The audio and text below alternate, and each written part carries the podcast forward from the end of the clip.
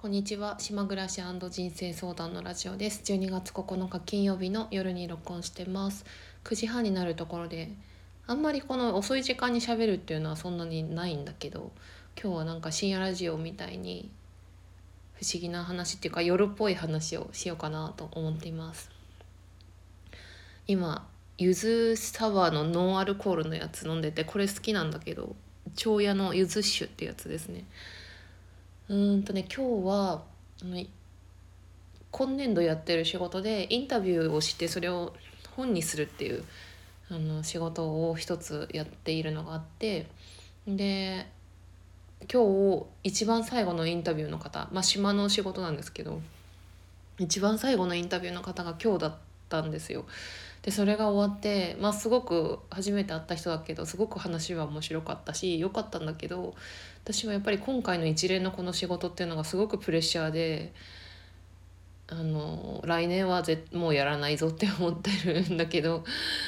まあ、終わ今まだ終わってないただインタビューが終わっただけでそれをまた記事にしたりっていう作業があるんだけどでもなんかそのインタビュー自体が終わったっていうことがすごくねあの心がほっとしてもう荷物がを一つ下ろせたっていう感じでほっとして嬉しかったんですけどなんかそれでなんか自分的になんかお祝いの気持ちになって商店に行って最近その商店にシャンパンとか今までなかったのにそういうのがあったりしてワインが少し種類が増えたりなんで見てたらあのブラックベリーのフルーツワインっていうのがあったのでそれを買ってみてあとはチョコレートとか買ってでうんと4時ぐらいからそれを飲んだりお菓子食べたりアマゾンプライム見たりしてそんなことしててでそしたらすごくお腹空いて5時にはお肉焼いて食べて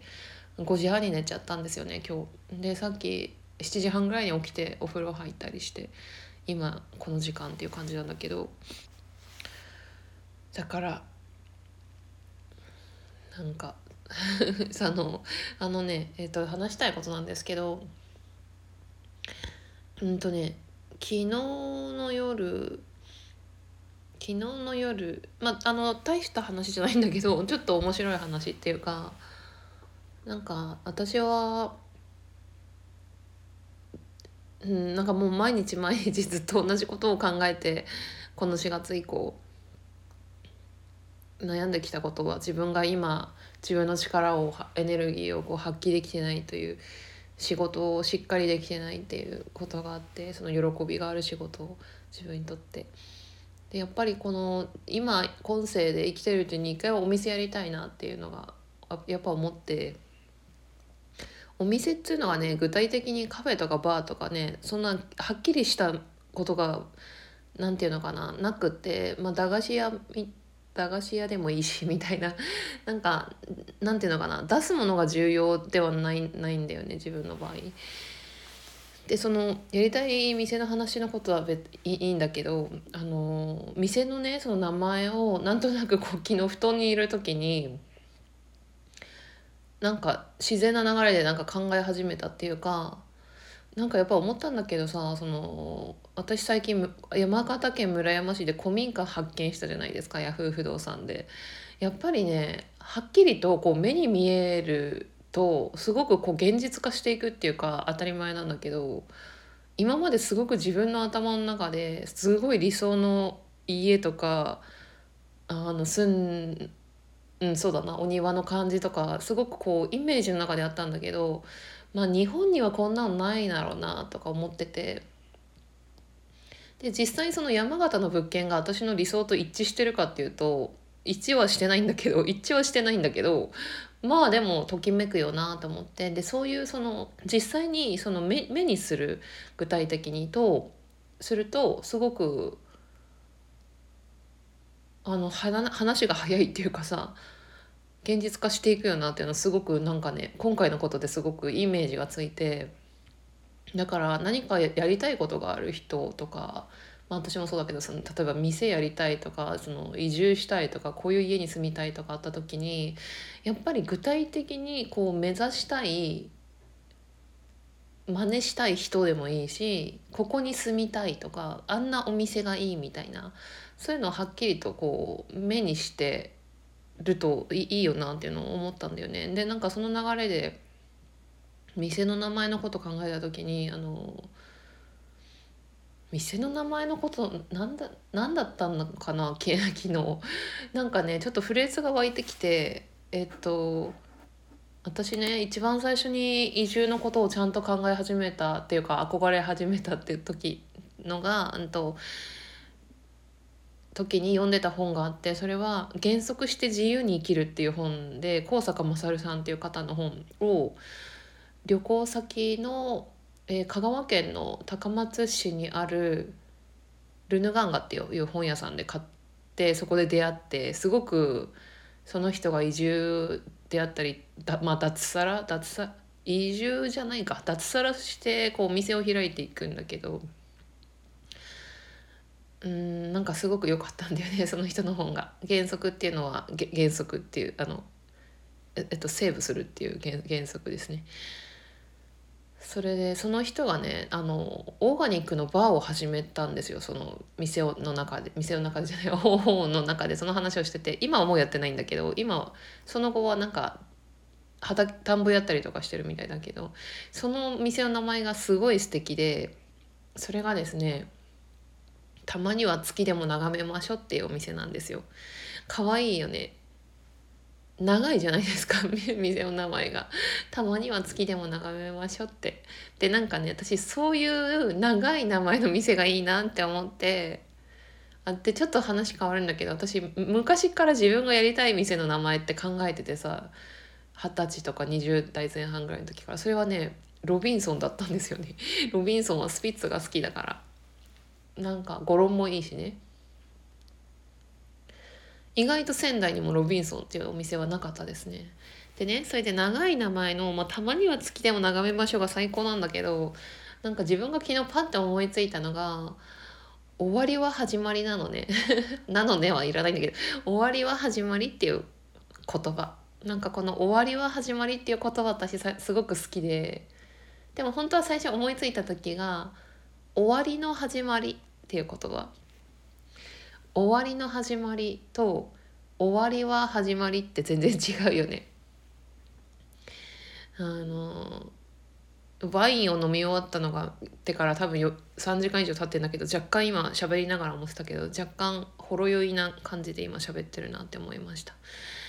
だから終わりは始まりって終わりは始まりっていうバーがあったらすごいかっこいいなと思ってさでイメージの中では全部ひらがなかアルファベットの小文字か。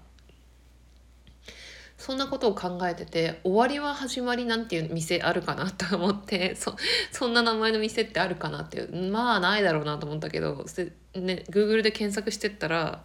「終わりは始まり」っていうブログなんかアメーバブログとかそういうやつがヒットして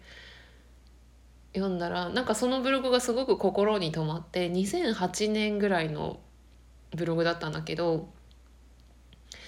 北海道のあ札幌市でバー風間っていうバーをやってらっしゃる方で5世紀しかなくてすごく置いてるお酒にもこだわりがあってでも自分は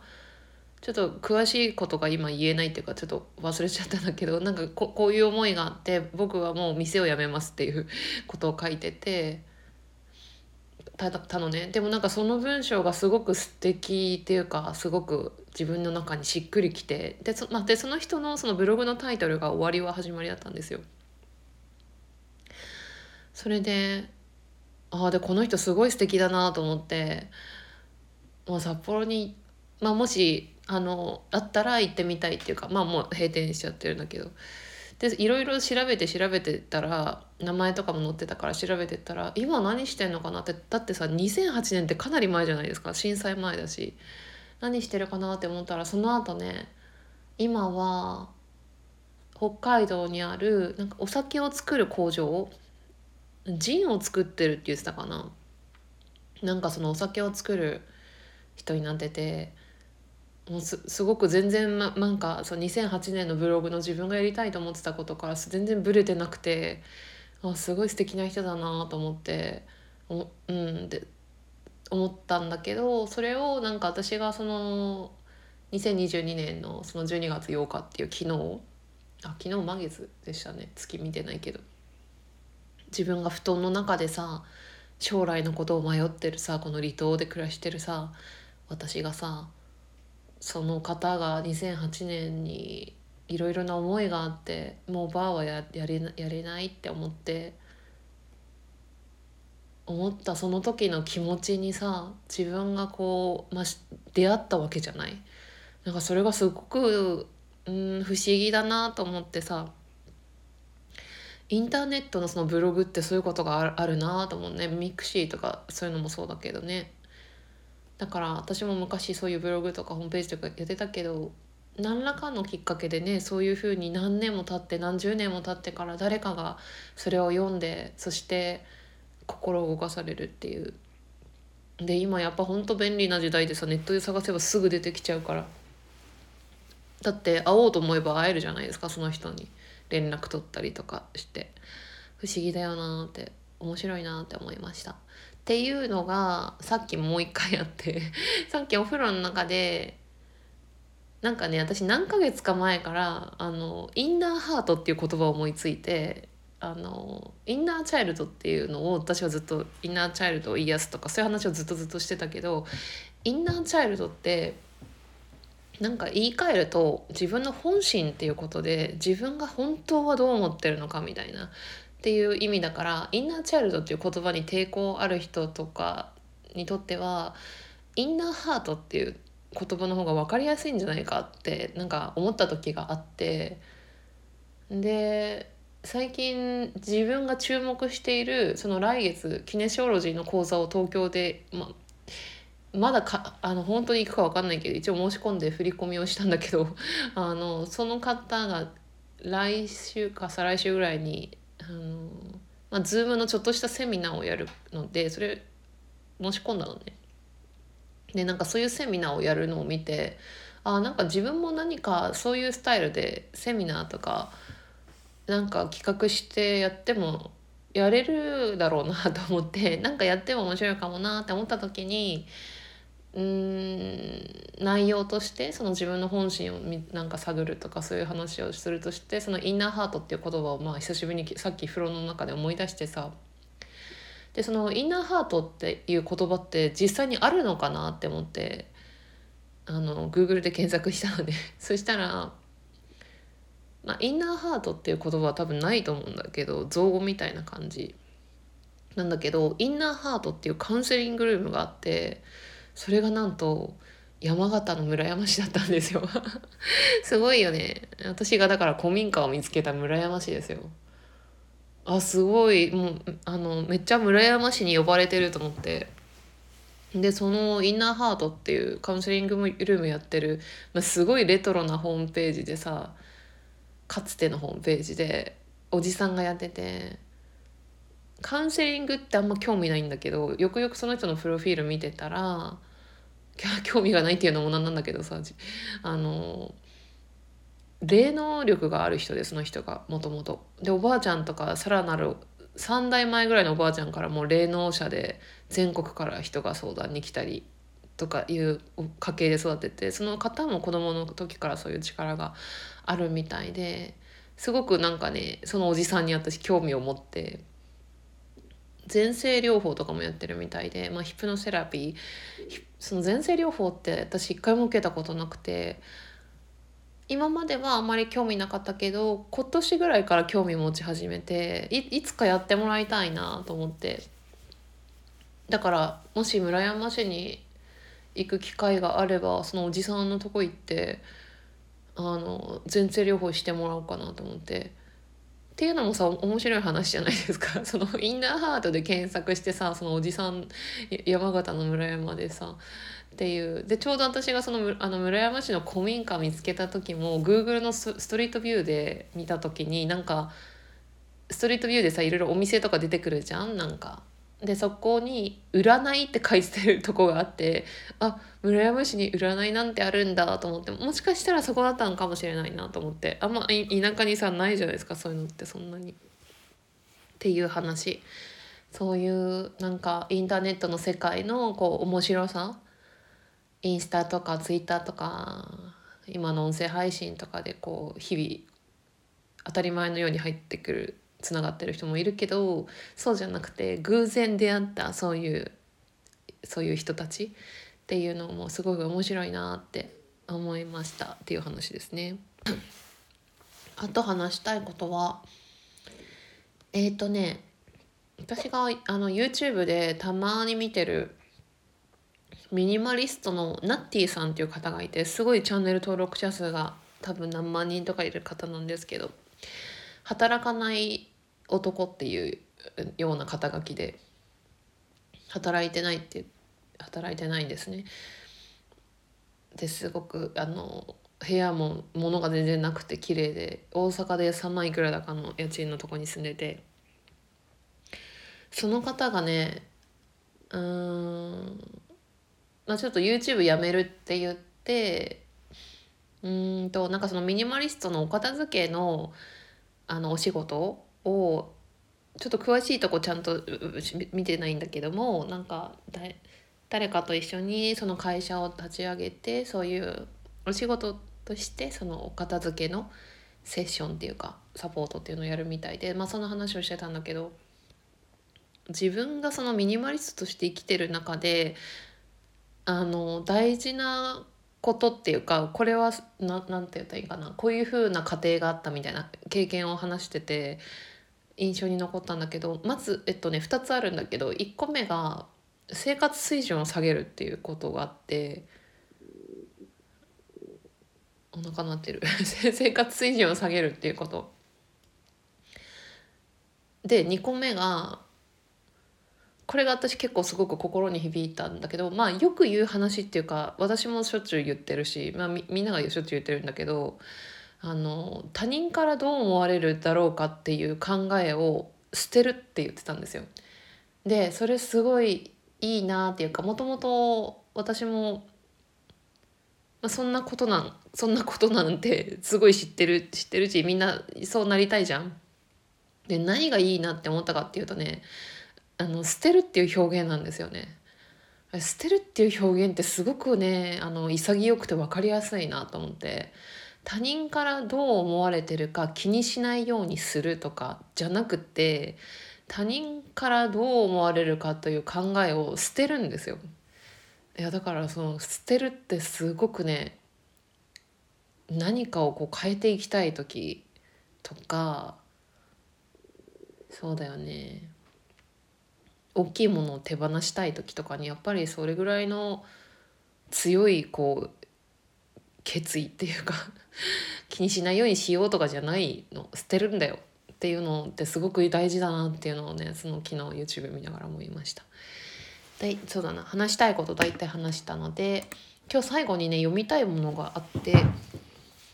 さっきお風呂の中に iPhone 持ち込んであの、まあ、たまたま羊文学の「夜を越えて」っていう曲を聞いたんですね。もともと知ってる歌だったけど、まあ、羊文学そんなに聞いてないんだけどなんなんとなく聞いたんだよ。まあ、そしたらすごくねあの良かったんですよね。なんか胸がキュンとしてこ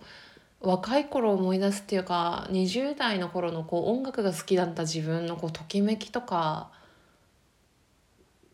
うん、昔の気持ちをなんか思い出してすごくいいなと思ってなんかその流れで思い出した曲があってそれがスピッツの「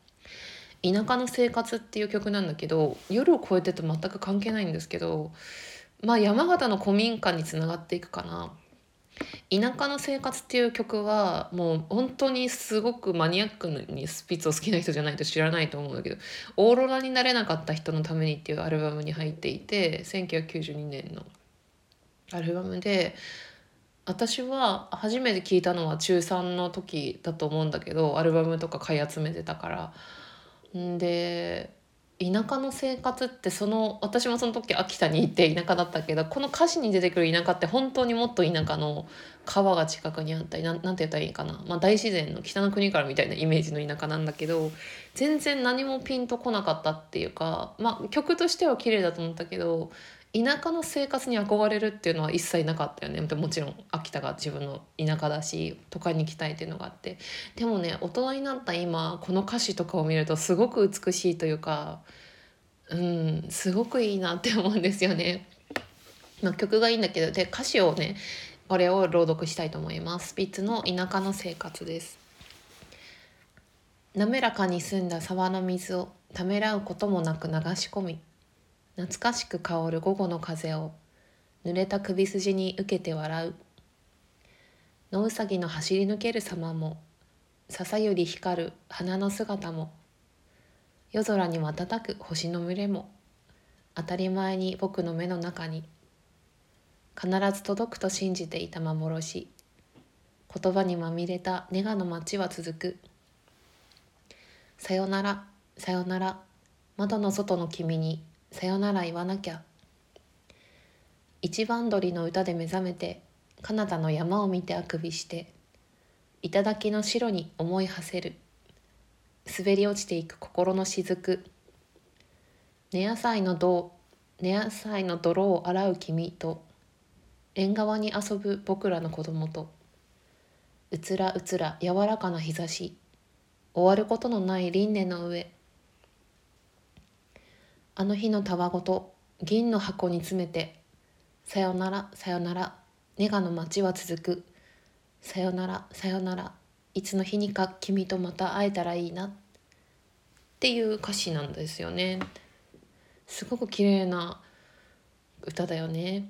リンネっていう言葉はね他の曲にもスピーツで出てくるんだけどあリンネで思い出したんだけどリンネといえばその魂っていうのがあるじゃないですか。で魂っていうのは永遠で、えー、魂か魂から 魂からえっと魂っていうスープの中から人間っていう私たちが今こう生み出されている。でそのなんて言ったらいいんかな 難しいこれ言葉で説明すると難しいんだけどさそれがどんどんどんどん魂っていうのは終わりがないからうんその生命体としてその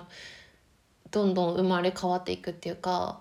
でその人生の中で自分が体験したいこととか学びたいこととかをやってるっていう今のこの人生があるじゃないですか。でもその自分の人生の前の人生、まあ、だから前世ってことだけどね前世がどのぐらいあるか知らないけどさ 100, 100個とかさあるじゃないですかで来世もきっとあるじゃないですか。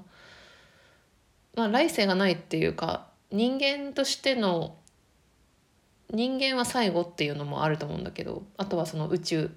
に行って光になるとか